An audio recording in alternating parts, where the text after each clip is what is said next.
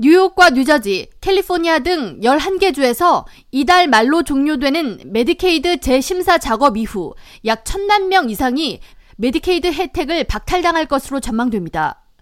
건강보험 관련 연구기관 KFF 자료에 따르면 팬데믹에 따른 공중보건 비상사태 종료에 따라 그동안 심사 없이 메디케이드 자격 연장을 이어오던 제도가 지난 4월에 종료된 이후 워싱턴 DC와 플로리다, 애리조나 등 32개 주에서 현재까지 약 372만 명이 메디케이드 혜택을 박탈당한 것으로 나타났습니다. KFF는 뉴욕과 뉴저지, 캘리포니아 등 인구 밀도가 높은 11개 주에서 이달 말까지 메디케이드 심사 작업이 완료될 경우 추가로 천만 명 이상이 메디케이드 혜택을 박탈당할 것으로 내다봤습니다. 주별로 살펴보면 뉴욕주에서 약 108만 명, 뉴저지주에서 35만여 명이 메디케이드 자격을 잃을 것으로 추산됩니다.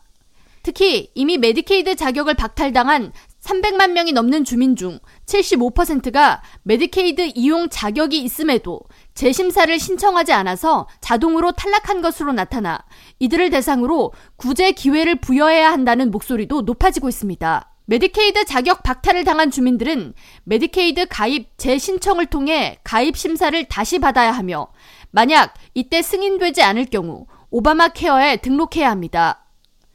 연방보건복지부는 메디케이드 자격 심사를 모두 마치는 7월 말 이후 거의 1,500만 명에 달하는 미국민들이 메디케이드 보장을 잃을 수 있다고 추정했습니다. 이에 따라 이들 중 많은 사람이 대체 보험으로의 전환이 필요할 것으로 예상하고 메디케이드를 상실한 주민들은 오바마 케어를 통해 대체 보험을 찾을 수 있도록 특별 등록 기간을 내년 7월 31일까지 운영한다고 밝혔습니다. 메디케이드 자격이 상실된 주민들에 한해 2024년 7월 31일까지 오바마 케어 등록이 가능하지만 미 건강보험 시스템의 복잡성 등으로 인해 대체보험을 찾는데 어려움을 겪는 이들이 증가할 것으로 예상되며 이들이 궁극적으로 무보험 상태가 될 위험에 처할 수 있다는 우려가 커지고 있습니다. K라디오 전영숙입니다.